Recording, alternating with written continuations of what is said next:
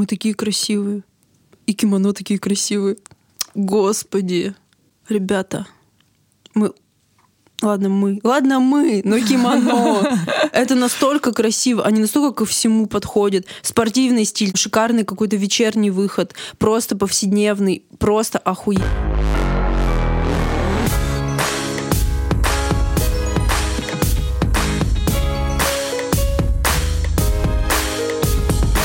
Эпизод, в котором мы пришли в вечерний. Привет, наши любимые, самые красивые, самые нарядные и успешные. Сегодня выпуск подведения итогов. Как бы волнительно и страшно для нас это не звучало. С вами еще незамужняя Арюна. И еще не разбогатевшая на своей империи кимоно Таня. Мой первый итог этого уходящего 2021 года — Фотосессия в моих кимоно. В качестве модели выступили мы с Сарюной. Бегите смотреть фоточки в инстаграм подкаста, ребята! Вот прямо сейчас. You're welcome! Фотографии получились просто божественные, поэтому хотелось бы сказать большое спасибо нашему замечательному слушателю Сергею Колобову и его фотостудии за эту съемку. Сережа, огромное тебе спасибо. А еще, а, раз уж мы начали раздавать спасибо, мы бы хотели сказать огромное спасибо Диме, нашему монтажеру, который монтировал для нас весь второй сезон. Дима тоже был нашим слушателем, а теперь Дима монтирует наш подкаст. Муа, спасибо. Пожалуйста, не бросай нас.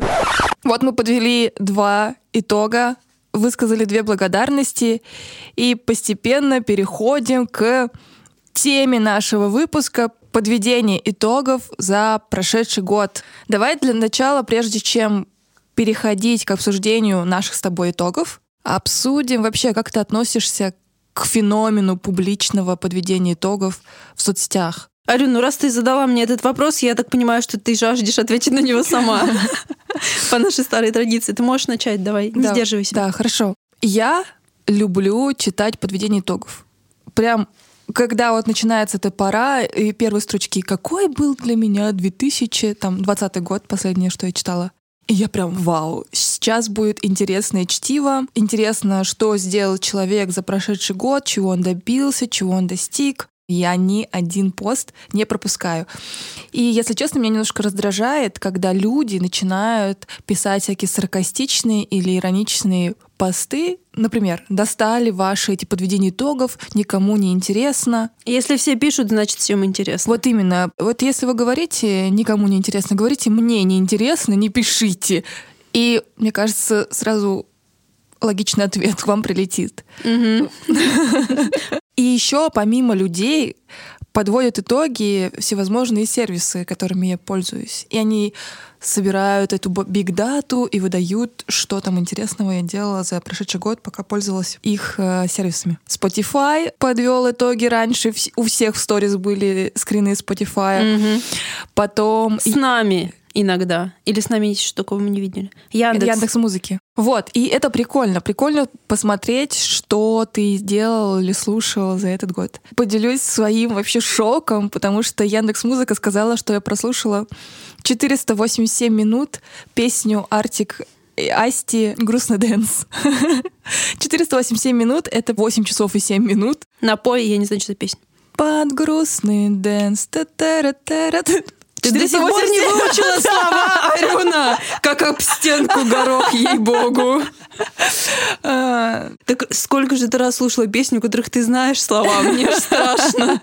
Я люблю идеально написанные посты, чтобы каждое слово было подобрано, чтобы не было ошибочек. То есть, когда я такое читаю, я просто получаю невероятное удовольствие. Ну а где ты это можешь читать, кроме нашего Инстаграма?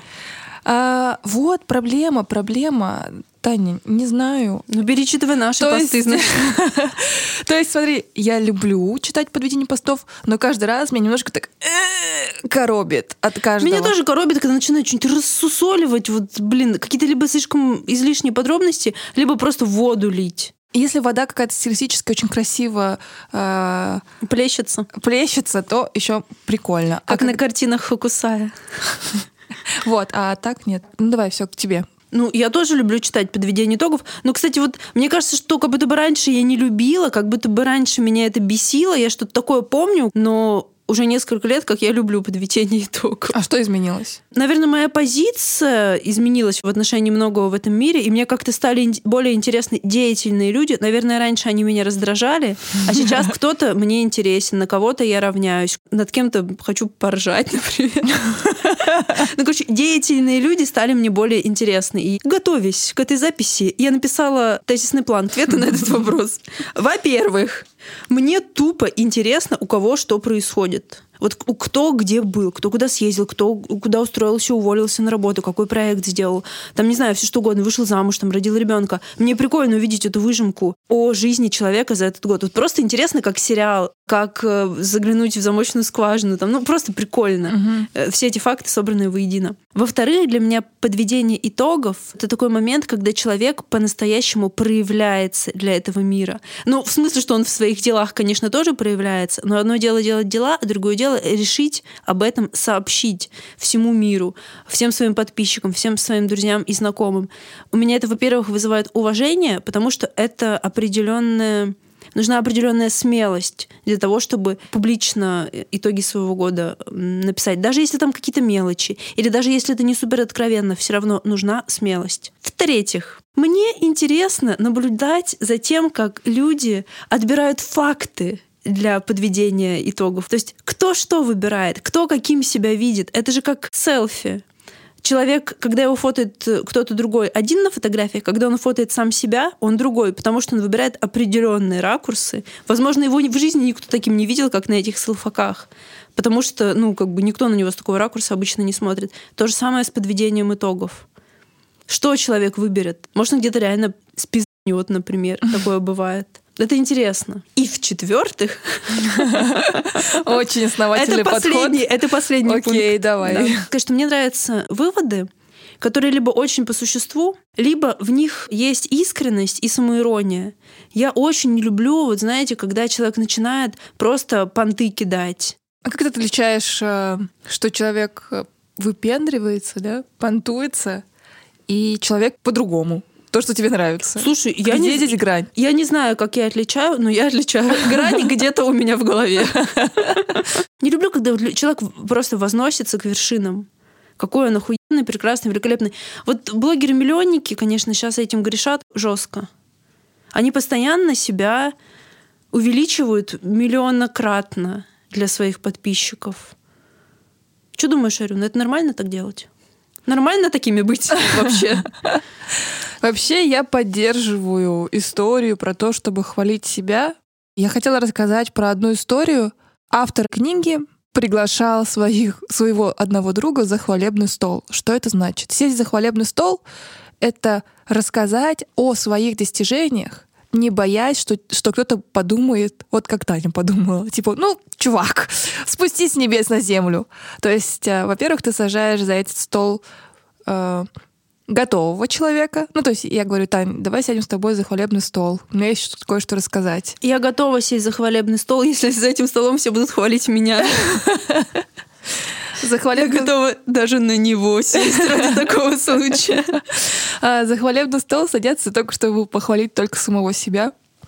А второй должен быть готов как бы похвалить его в ответ. Вот такая вот прикольная история, чтобы немножко свою самооценку поддержать. Это как раз-таки для людей, которые боятся публично себя хвалить, боятся, что вот э, такие читатели, как Таня, скажут «Ой». Мне, вы знаете, такая звериная серьезность раздражает, когда человек нахваливает себя, и он очень серьезен в этом. Ну, может быть, тебя сама, саму себя пугает э, серьезное подведение итогов, просто сама позиция. Очень даже может быть, потому mm-hmm. что меня действительно пугает подведение итогов в мое личное. Ребят, сегодня хотим порекомендовать вам подкаст «Вышка 5G».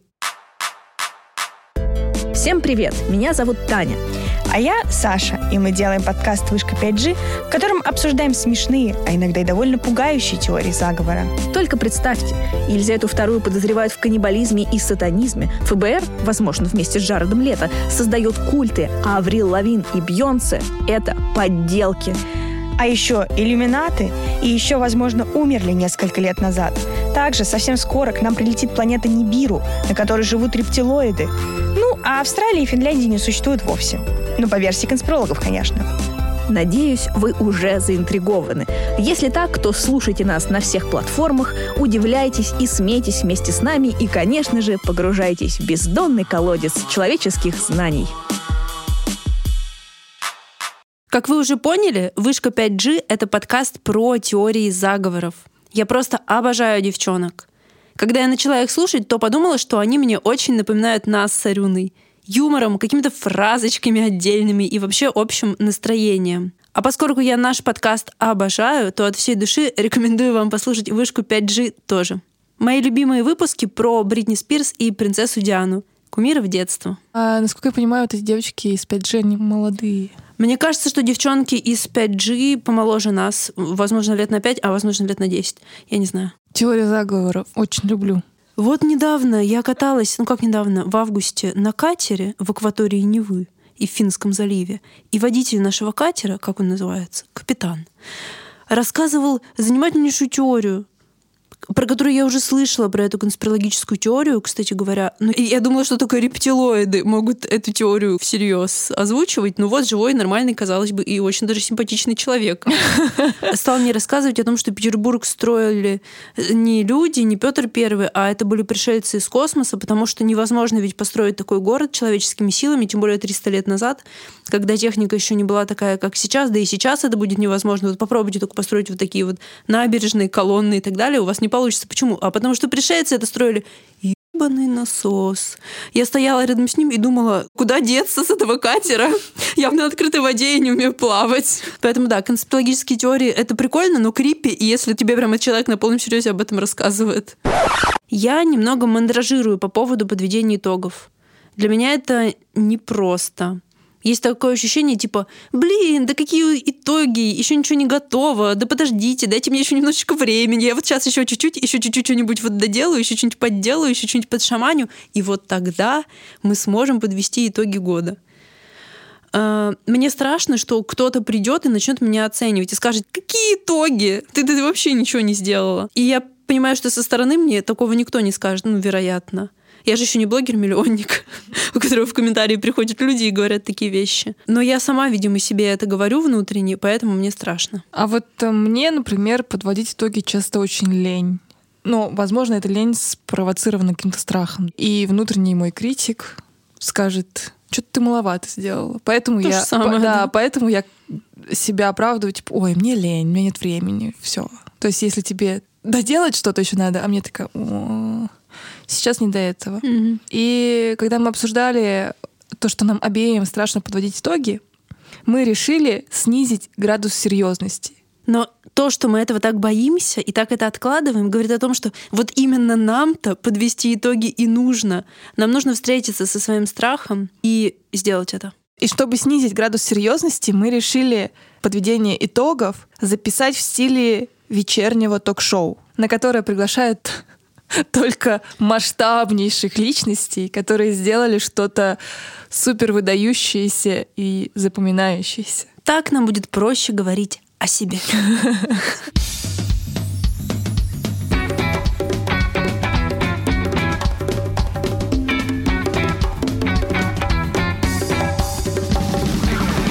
Вечерний аквариум! Всем привет! Да-да, скоро мы все сядем за новогодний стол и будем дарить друг другу нужные и ненужные подарки. Но я недавно узнала, что мальчики и девочки, которые не вспомнят все, что сделали в этом году, до праздничного стола с подарками не допускаются. И чтобы показать пример, как подводить итоги, мы позвали предпринимательницу, владычицу тканей и заклинательницу игл в руках швей Таню Новикову. Аплодисменты, встречайте. Таня, Танюша, Татьяна Владимировна. Ну, здравствуй. Здравствуй, Арюна! Ребята, привет! Спасибо вам всем! Я так рада, что мой фан-клуб сегодня здесь. Огромное спасибо. Какие у вас классные плакаты. Еще раз спасибо, Арин, что позвала меня. Как же я рада, что наконец-то удалось тебя затащить на мое супер-мега-гипер популярное шоу. Ну и я человек, знаешь ли, популярный. Ну, я рада, что мы все-таки смогли с тобой наше расписание сконнектить. У меня удалось найти время для записи сегодняшней. Ты совсем такая же, как на своих фотографиях в Инстаграме. Э, Я надеюсь, на селфи. На всех. Спасибо. Ну, у меня хорошая команда просто по видеоконтенту. Спасибо, ребят, что помогаете мне создавать классные фото и видео для моего Инстаграма. Я решила на твоем примере показать нашим зрителям и слушателям, как можно подвести собственные итоги года. Давай начнем а, с самого простого, как мне кажется. Назови, пожалуйста, три самых важных события, которые произошли с тобой в этом году. Так, три события. Э, Я давала много интервью, и каждый раз это делать очень сложно. И сейчас не исключение. Очень сложно отвечать на вопросы, друзья мои. У меня, судя по всему, в этом году не было ни одного события, во всяком случае, ни одного важного события.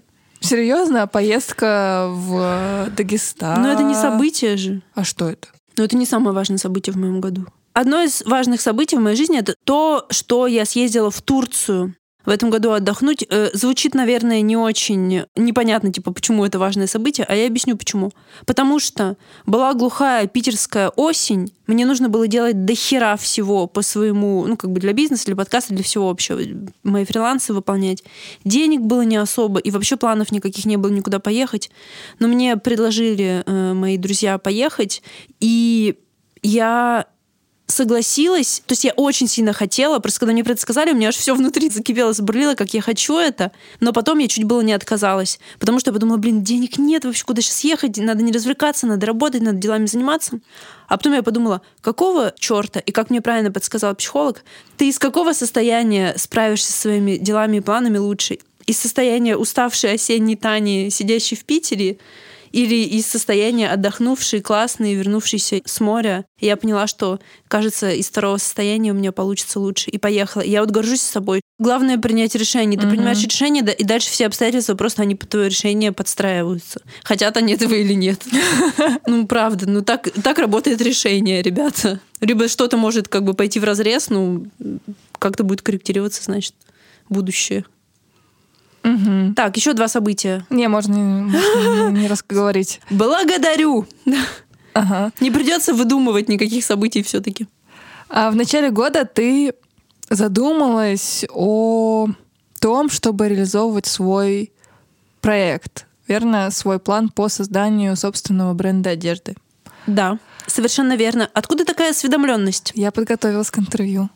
И мы все знаем, мы следим за тем, как у тебя двигаются дела. Скажи, пожалуйста, вот за этот год, что ты занимаешься своим брендом одежды, начала ли ты сама себя идентифицировать как э, предпринимательницу? Нет, я себя не начала и идентифицировать для самой себя как предпринимательницу. Пока. Мгм. Я себя идентифицирую как человек, который заинтересован в предпринимательстве. Как деятельного человека я себя больше начала ощущать. Но прям вот предпринимательницей я себя пока не считаю. У меня даже ни одного ИП нет. А когда человек становится предпринимателем, когда становится индивидуальным предпринимателем, Новикова Татьяна? Мне кажется, когда бизнес уже на каких-то рельсах стоит, уже что-то, какие-то процессы более-менее отлажены, какие-то деньги более-менее стабильно поступают, вот про это уже можно говорить как про бизнес, даже если он микробизнес. У меня пока еще все в зачаточной стадии, но я надеюсь, уже очень скоро я смогу себя назвать предпринимательницей. Хотя вот предпринимательница мне не нравится в женском роде, как звучит. В отличие от авторки и блогерки. Ница — это как-то не очень. Как тебя величать, как только ты откроешь ИП? Императрица кимоно. Окей. А, а можно вопрос Да. встречный? Хотя я понимаю, что вопросы здесь задаю не я, но все-таки. А ты подписана на мой инстаграм? Да, конечно. Слежу очень внимательно. Сама Арюна Тудупова подписана на мой инстаграм. Вау! В своем посте благодарности в конце 2020 года, 31 декабря, если быть точным, ты благодаришь великий digital и святой онлайн за год, за 20 Хорошая подготовка к за интервью. 20 год, да. Кого бы или что бы ты поставила в этом году на первое место? Ну, в этом году я бы хотела поблагодарить себя. Ты в том посте тоже себя благодаришь? Тогда Только ничего не изменилось.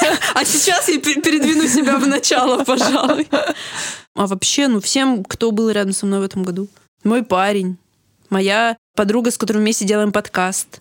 А, Кстати, очень рекомендую послушать подкаст «Акулы фантазирования». А, кстати, а ты себя подкастеркой-то начала идентифицировать? Вот это да. Подкастеркой сто процентов. Тогда, раз уж э, ты поставишь себя на первое место в посте благодарности, скажи, пожалуйста, вот Таня из 2020 года, которая писала тот пост, а что бы она сейчас подумала про Таню из 2021 года, как ты думаешь? В контексте «Вау, неужели это я?» или «Хм, можно было бы и получше» или «Ну, такое». Что бы Таня из 2020 года подумала про тебя Таня сегодняшнюю? из 31 декабря 2020 года подумала бы обо мне.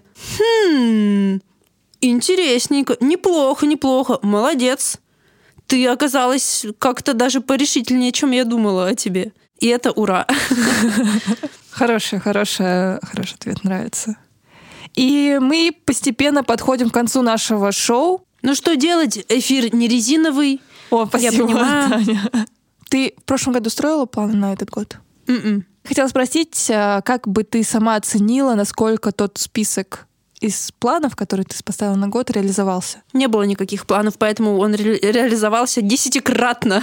Хочу сказать, что вот психолог вообще вот мой говорит, что вот эти все списки и планы — это такая палка о двух концах. С одной стороны, хорошо, конечно, а с другой стороны, это ужасно вгоняет в, как бы в мандраж в такой, в тревожность, когда ты смотришь и понимаешь, что ты не сделал чего-то. Список на день, список на год, список на жизнь. Типа, блин, я не сделал, не сделал, не сделал, я не успел. И она говорит, что список на день нужно составлять не максимум записывать, который ты должен делать, а наоборот минимум. Чтобы ты их делал, у тебя было ощущение, что я молодец. А я читала, что ставить список целей на год — это хорошо, потому что даже если он у тебя будет огромный, ты сделаешь треть или половину.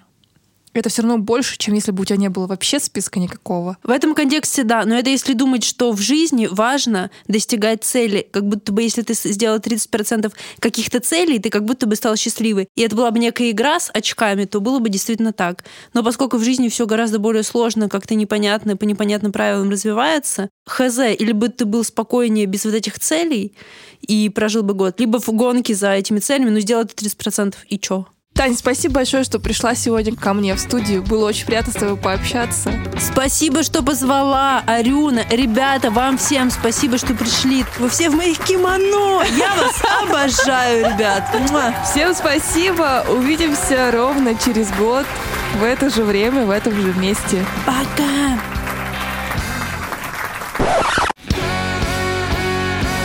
Друзья, новогодний выпуск нашего шоу «Вечерний аквариум». И сейчас у нас будет невероятный гость. Эта девушка, вы все ее очень хорошо знаете. Вы написали в редакцию огромное количество имейлов с просьбами пригласить ее. И мы сделали это. И она нам отказала. А потом мы сделали это снова, и она отказала нам второй раз. Но мы сделали это третий раз, и на третий раз она согласилась. Поэтому сегодня у нас в гостях девушка, которая имеет две фамилии, два альтер и теперь уже две цели в ее собственном подкасте. Первая цель — выйти замуж, а второе — стать программистом. Встречайте, несравненная Арюна Тудупова-Иванова. Спасибо большое, Таня, за это приветствие. Очень приятно. Да, Арюна, привет! Ты победительница в номинации «Самые длинные ноги в моей жизни». Звучит пи*** странно, но это так, это правда. Спасибо. У тебя очень вежливые фанаты, они писали нам очень вежливые сообщения с просьбой пригласить тебя. Арюна, я подписана на твой Инстаграм, но еще и на твой Телеграм-канал, и я знаю, как ты любишь подводить итоги года. Но в этом году, насколько я знаю, такой информации ты еще не опубликовала. Поэтому воспользуюсь возможностью записать этот эксклюзивный материал и явить миру первый в этом году итоги твоего года. Да, хорошо, давай попробуем. Расскажи, пожалуйста, твоим фанатам, которые пришли в эту студию поддерживать тебя, какой главный вывод ты сделала в этом году? Тань, спасибо большое за вопрос. Я знала, что он тебе понравится, так как ты очень любишь делать выводы. Это правда. А, Постоянно делаю выводы, и в этом году сделала следующий вывод. Классно выбирать себя, но очень сложно. А что это значит? Расскажи, пожалуйста, что это значит? Это какое-то новое модное течение или что это такое? Что значит выбирать себя? Выбирать себя — это значит ставить свои интересы, свои цели, свои потребности на первое место. Отлично. Следующий вопрос. Арюна, расскажи, пожалуйста, о своей главной победе этого года. Чем ты больше всего гордишься? Мы с моей партнеркой, с авторкой сделали подкаст. Подкаст — это реально самое важное, наверное, большое событие в, этом году. Ну, то есть оно такое осязаемое, понятное и дающее плоды. Никогда бы про себя такого не подумала, что я буду делать. Конечно же, во многом благодаря Тане. то есть я бы могла представить, что я типа делаю, но потом бросаю, но то, что уже 15 выпуск, это вообще для меня невероятно. Так что эту победу я бы хотела разделить вместе с Таней. Жаль, что мы сегодня не пригласили Таню в студию. Итак, Арюна, мы знаем, что ты любишь позитивные итоги года. Ты любишь, когда люди рассказывают что-то очень такое хорошее о себе, когда люди, может быть, даже немножко хвастаются, и сама любишь прихвастнуть. Ха-ха-ха, что уж скрывать. Но у нас здесь э, в студии мы привыкли с гостями общаться очень искренне и просим тебя сегодня быть искренней. Расскажи о своем главном факапе года. Неужели, Арюна, ты безгрешна, и в этом году не было ни одного факапа? Было очень много факапов. Не знаешь, какой выбрать? Да, не знаю, какой выбрать. Бери самый большой, самый серьезный. Ну, если, например, по твоей вине погибли люди, ты можешь именно сейчас об этом рассказать в нашей студии. К счастью, я не знаю о таких событиях. Может, мотоциклист засмотрелся на меня из моей красоты, и он стал невнимательно следить за дорогой. Я этого не знаю. Факапов было сто процентов очень много. И прям нужно посидеть и подумать, и сформулировать для себя четко. М-м, не скажу. Наши сегодняшние гости гениально уходят от ответов. Учитесь. Окей, следующий вопрос. А, мы на самом деле у нашей аудитории собирали вопросы заранее перед записью в течение недели. И самый популярный вопрос, который многие-многие люди прислали, звучит так. Что ты самое вкусное ела в этом году, Арюна? Все замерли и ждут твоего ответа. Что же это было? О, да, я знаю. Самое вкусное в этом году, что я ела, это завтраки, которые готовит мой парень каждый раз. Он любитель и мастер крутых завтраков. Вот. Итак, последний вопрос из нашего списка, но на самом деле это самый важный вопрос. Скажи, пожалуйста, кто в этом году для тебя был самым противным человеком года? Ждем! Назови имя этого человека. Противные люди. В разные этапы этого года были разные противные люди. Назови, Например... назови хотя бы одного. Ну, пожалуйста, имя и фамилию. Давай, кто твой злейший враг? Назови это имя, наконец. Тань, а давай устроим э, конкурс. Пусть э, люди назовут, э, пусть люди попробуют угадать, а я что-нибудь им в ответ подарю. За самый оригинальный ответ. Арюна, а, я понимаю, что ты себя очень свободно чувствуешь в этой студии, потому что я приложила максимум усилий для этого, для того, чтобы ты себя чувствовала комфортно. Но, пожалуйста, не забывай, что ведущая здесь я, и вопросы здесь задаю я. И конкурсы придумываю или не придумываю тоже я. В общем, ты э, не ответишь да, на наш я вопрос. сливаюсь с этого вопроса. Арюна, как всегда, сливается.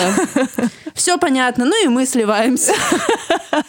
Наше шоу подходит к концу. На этой неделе могли прийти, но не пришли. Идрак Мирзализаде, потому что мы не смогли его найти. Ведь никто не знает, где Идрак сейчас находится. Единственное, что мы знаем точно, он не в России. Илья Красильщик, потому что он меняет работу, и сейчас ему явно не до нас, как и на протяжении всего этого 2021 года. Екатерина Гордеева, потому что журнал «Гламур» в премии «Женщина года» назвал ее «Автор года», а не «Авторка года». И надо разобраться. Итак, наше ежегодное шоу «Вечерний Аквариум» прощается с вами до 2022 года. Будьте успешными, добивайтесь многого. Отвечайте на все вопросы честно и прямо. И мы обязательно пригласим вас в нашу студию ровно через год. Я продолжаю проходить курс «Экологичный модный бренд» от Fashion Factory. И все больше и больше загораюсь энтузиазмом создавать именно экоустойчивый бренд. Преподаватели курса настолько увлечены идеей экологичности, настолько обаятельные и при этом деятельные люди, хочется быть похожей на них, но при этом, конечно, идти своим путем. Мне очень понравилась лекция от куратора курса Анны Погодиной, которая является основателем экологичного бренда одежды Петрикор. Погуглите, это интересная марка. Анна подробно рассказала о кейсе запуска своего бренда на российском рынке. Мне понравилось, что в ее лекции много личного опыта и одновременно много советов и наблюдений о том, как сейчас лучше подходить к запуску экологичного бренда в России. Например, если говорить про их частный опыт, меня впечатлило, насколько эти ребята трепетно относятся ко всем деталям и ко всем этапам от создания одежды до логистики и продаж. Например, они нашли небольшую компанию на Бали, которая создает экологичные красители из манго, кокоса, и других натуральных ингредиентов. И заказали у них окрашивание своего трикотажа. А на небольшой ферме в Канаде специально для Петрикора разработали уникальную, экологичную и при этом яркую черную краску. Особые экологичные нитки они заказывают из Нидерландов. Шнуры и тесьму у небольшой русской семейной компании, у которой производство находится в Германии. А пряжки для ремней они заказывают тоже у семейного производства, которое вообще-то специализируется на создании деревянных детских игрушек. После этой лекции я поняла, что экологичные марки очень идейные и честные. Потому что создавать по-настоящему экологичные вещи — это огромный труд. И только если ты веришь в свое дело, в свои идеалы, ты сможешь продолжать. Еще Анна рассказала про всякие неочевидные ловушки, которые могут ожидать экологичный бренд на производстве. Например, нужно обязательно предоставлять швеям наряду с тканью и фурнитурой свои нитки, иначе экологичные ткани будут прошиты полиэстером. И таких деталей миллион. И сегодня Анна Погодина у нас в гостях. Напомню, что она куратор курса, который я прохожу, и фаундер бренда Петрикор. Анна, привет! Я всегда рада откликнуться, пообщаться, а, тем более, что тема такая сейчас, скажем, актуальная. И не просто так этот курс появился, и здорово, что вы на нем оказались. Мы все должны быть не только феминистами, да, но и э, экологистами, экосексуалами. Но, в общем, да, это с нами надолго, и почти все крупные компании, фабрики, они уже этим как бы ну, занимаются. У них практически у всех есть э, а, компания, посвященная там либо очистке воды, либо какой-то просветительской деятельности. Мне кажется, что стоит э, воспитывать, ну даже не воспитывать, а просвещать в любом случае. И а, если мы даже говорим вот о нашей аудитории, у нас а, много ну, то есть те, кто могут себе это позволить и понимают, да, зачем они это делают, то есть это там, 25 плюс, э, даже ближе к 30, да, подбираемся по возрасту. И второй у нас пласт самый популярный, это молодежь, это там а 13, 18, вот 20, и они пока не могут себе позволить это приобретать, да, но они поддерживают концепцию, идея им близка, либо в целом как-то им это импонирует, и они, скорее всего, вырастут, останутся с нами и будут по-другому уже себя вести и по-другому распределять свои финансы. Ну, то есть э, создавать сейчас экологичный бренд — это игра в долгую. А, это, это работа в, на будущее. Это в любом случае. Это в любом случае игра в долгую. Э, любой бренд не выходит там на окупаемость э, быстро. Это всегда инвестиция в будущее, так или иначе. Но э, второй момент, э, все-таки не стоит бренд зацикливать вокруг эко-концепции. Мы тоже стараемся от этого уходить. То есть мы сейчас ориентируемся на базовую одежду из э, там, сертифицированных экологичных материалов. Да? То есть такой у нас посыл. Если вы будете продавать просто ну, как эко-повестку, она не будет интересна. Да? Все-таки дизайн, я много, кстати, об этом тоже говорю uh-huh, в своей uh-huh. лекции, что дизайн он должен закрывать какую-то потребность, э, какой-то запрос должен должен быть. И, возможно, пару лет назад еще была э, потребность на просто эко, да, повестку, то есть создавалась ниша, и никого не было в ней, ты мог там что угодно закинуть uh-huh, из-за uh-huh. того, что этого просто практически нет. Вот, люди этим интересовались. Сейчас этого довольно-таки много, уже организованы всякие премии, у нас есть э, крупные там сайты вроде FoFresh, да, который продает э, а, там косметику и не только, uh-huh. и там и такие игроки, как Яндекс Маркет тоже об этом говорят, о том, как они там занимаются переработкой, что происходит. Ну, в общем, это стало такой ну, как бы уже... Это, это теперь с нами. Актуальная тема, которая с нами. Мне кажется, это здорово, что это есть. Вот. Главное, чтобы это не отталкивало людей слишком агрессивным маркетингом, который некоторые применяют. Я могу задать несколько вопросов, связанных с моим будущим брендом, который сейчас находится на самом первом этапе. Я вот сейчас отшила первую мини-коллекцию, состоящую из семи штучек. Угу. На данный момент э, у меня э, монобренд кимоно, Я задумываю эти вещи как очень универсальные, которые можно вписать и в базовый гардероб э, полуспортивный, и в вечерний гардероб. И, в общем-то, ну, вот я топлю именно за универсальность этих вещей что они будут круто смотреться э, на разном типе фигур и в разных жизненных ситуациях. И сейчас я купила ткани. Вы знаете, есть такие магазины, в которых продаются небольшие кусочки ткани, которые остались с производств больших э, итальянских ну, брендов. Это. Да, да, стоки. Вот на этих стоках я и закупила. Ну, то есть там маленькие кусочки, которые действительно хватает на, на две вещи, допустим. У меня нет ни одной повторяющейся вещи сейчас в этой мини-коллекции. Я не знаю, вот, например, такой подход, его можно позиционировать как экологичный? Или тут еще не хватает какого-то этапа? Ну, я думаю, что тут вообще много чего еще пока не хватает. ну, если мы говорим так, если честно, да, такой mm-hmm. делаем разбор, то, ну, вот первое, что я хочу сказать, что кимоно это такая история, ну, подумай о сезонности этого всего.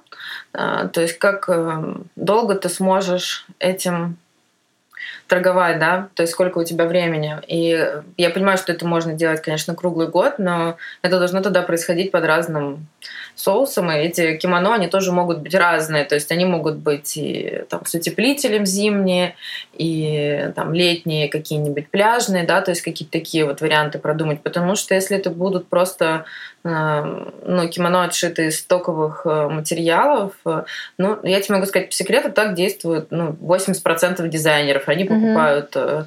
небольшие отрезы в стоковых магазинах и потом отшивают из них свои коллекции. Так многие делают и студенты, и дизайнеры, и те, кто только начинает. Это нормальная история. То есть что-то нового, экологичного здесь, к сожалению, я не вижу. То есть тебе нужно все-таки детальнее проработать концепцию, если ты хочешь что-то такое подать. Но я тебе могу сказать, что не обязательно скажем так, экологизировать и внедрять эти инициативы в ассортимент. Ты можешь, э, например, компенсировать логистику. Угу. И это будет э, очень здорово. То есть ты можешь э, предлагать людям при покупки, допустим, отказываться от пластиковой упаковки, либо там как ты, в общем, предоставить какую-то отчетность, прозрачность, рассказать о том, э, как ты все это создавала, и это тоже будет устойчиво, это будет здорово, если ты расскажешь о том, кто это отшивал, а, то есть по сути то, за что люди платят, это все вот э,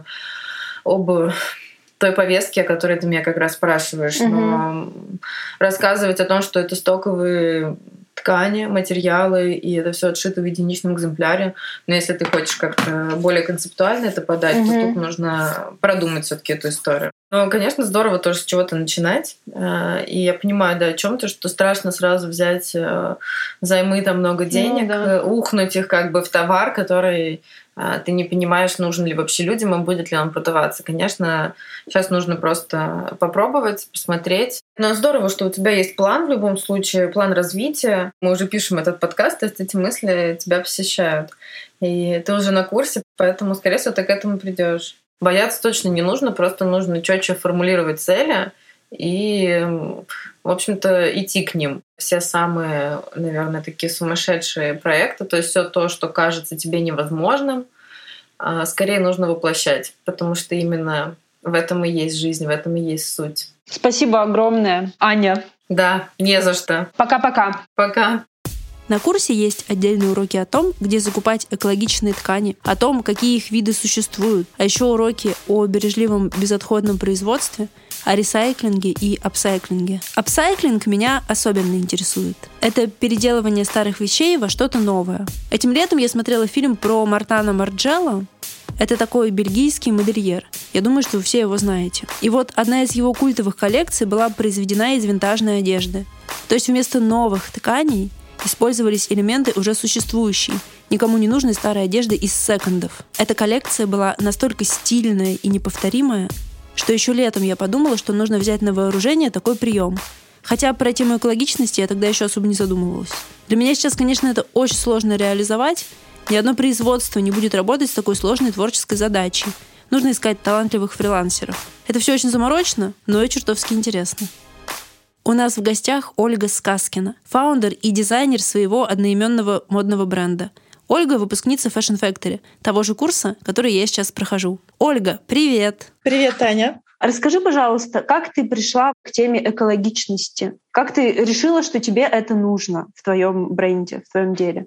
Но мне кажется, экологичность у меня пришла с рождением детей еще. У меня старшему сыну 6 лет. А, и я сразу могу сказать, что да, до рождения детей, мне кажется, я не задумывалась насчет экологии так серьезно. А уже года два назад я стала более углубленно изучать экологичную моду, экологию в целом и влияние индустрии моды на экологию. И, конечно же, ужаснулась всем uh-huh. этим фактором. Э, и поняла, что либо, либо мне надо полностью бросать эту профессию, потому что она так вредит экологии на втором месте после нефтяной, либо все-таки нужно брать и менять индустрию моды и начинать с себя. Поэтому я и организовала вот в июле, почти нам уже полгода, экологичный бренд Экоолска. Он состоит из трех эко-экологичность. Ол — это Ольга, Ска — Сказкина. Но получилось такое, на самом деле, даже скандинавское название, такое Эко-Олска. Как будто ну, вот на шведском. Да. А это получается у тебя одновременно два бренда, или ты сейчас вот одним вот этим брендом занимаешься? Два бренда, да. Первому бренду уже 11 лет. Но э, мы там, конечно же, тоже занимаемся нейтрализацией углеродного следа. Мы сажаем лес. А мы, естественно, сделаем долгосрочный дизайн. Ту ткань, которая очень высококачественная, мы покупаем, она действительно носится долгие годы, там 5, 7 и 8 лет. И это тоже, можно сказать, что один из способов экологичности, но не стопроцентная, конечно, экологичность. А вот э, хотелось создать полностью стопроцентный экологичный бренд. Это вот Экоолска как раз-таки. Да. Скажи, пожалуйста, а вот как курс про экологичный модный бренд из Fashion Factory помог тебе? И как у тебя изменилась э, траектория развития твоего бренда после того, как ты этот курс прошла? Конечно, очень помог. И я вот правда очень рекомендую Fashion Factory School всем своим друзьям, знакомым, всем молодым дизайнерам. Смотрите, мне, во-первых, почему помог? Э, мало того, что я больше стала разбираться в принципе в эко-сертификатах и в, ну, в, на каждом этапе, вот на каждом, эм, э, скажем так, когда ты производишь одежду, э, на этапе логистики, дизайна, на этапе упаковки, транспортировки и так далее, конечно же, возникает вопрос, как сделать экологичнее. И как раз на этом курсе это все объясняется очень четко, классно, и мне, мне очень нравится. А, но еще на этом курсе для меня был большим инсайтом digital fashion. И когда Людмила Нарсаян говорила про digital fashion, сначала я даже скептически думаю, я эту лекцию, наверное, пропущу, потому что что за digital fashion, что за цифровая мода, зачем она вообще нужна? Uh-huh. Но когда она начала это все объяснять, рассказывать, я, я настолько к концу лекции уже вдохновилась, что уже на следующий же день я договаривалась с 3D-дизайнерами, чтобы делать цифровую коллекцию. Поэтому, кстати, у нас э, в бренде Экоолска три направления. Первое — это эко-мода, то есть это новые э, лаконичные коллекции из экологичных, органических и биоразлагаемых тканей, из переработанных тканей с эко-сертификатами. А второе направление у нас digital fashion. Мы создаем э, цифровые коллекции и NFT-коллекции. И третье направление — это у нас upcycle. И апсайклинг у нас э, существует только с благотворительной целью. То есть uh-huh. на нем мы деньги не зарабатываем, это у нас чисто вот благотворительный проект. И при этом еще и такой творческий проект, на, на котором мы как раз, вот, можно сказать, выплескиваем свою творческую энергию. У нас вот э, новая коллекция, вот «Мама Мия», она создана, я вдохновилась э, группой Манескин итальянской. О, да, и... обожаю их. Да, да, да, да, да. И я создала ее тоже в стиле глэм-рок. И, конечно же, эта коллекция существует всего лишь там, по-моему, три недели сейчас. И за три недели у нас, э, если я не ошибаюсь, около 12 или 15 коллабораций уже было с блогерами. Оля, спасибо тебе огромное. Это звучит э, настолько вдохновляюще. У меня прям желание сейчас вставать, бежать, наконец реализовывать свои какие-то хотелки в плане экологичности. Спасибо тебе большое. Спасибо тебе за то, что пригласила. На курсе есть отдельные учебные модули про бизнес-модель, маркетинг и продажи для экологичного бренда. До этих модулей я еще не дошла, так как курс рассчитан на три месяца. Поэтому впереди меня ждет много всего интересного. Наши друзья из Fashion Factory подготовили подарок для слушателей нашего подкаста. По промокоду АКУЛА10 вы можете получить скидку 10% на все курсы школы. И эта скидка будет суммироваться со всеми другими скидками и акциями. Enjoy! Отношения на расстоянии — отстой. Так я думала долгое время. Но в свете новых обстоятельств пытаюсь что-то делать с этой установкой. Мне сложно по нескольким причинам. Первое, как я уже говорила, мой скептицизм. Вторая — мое неумение говорить о своих чувствах. Сейчас, как мне кажется, очень важно следить за тем, что мы чувствуем.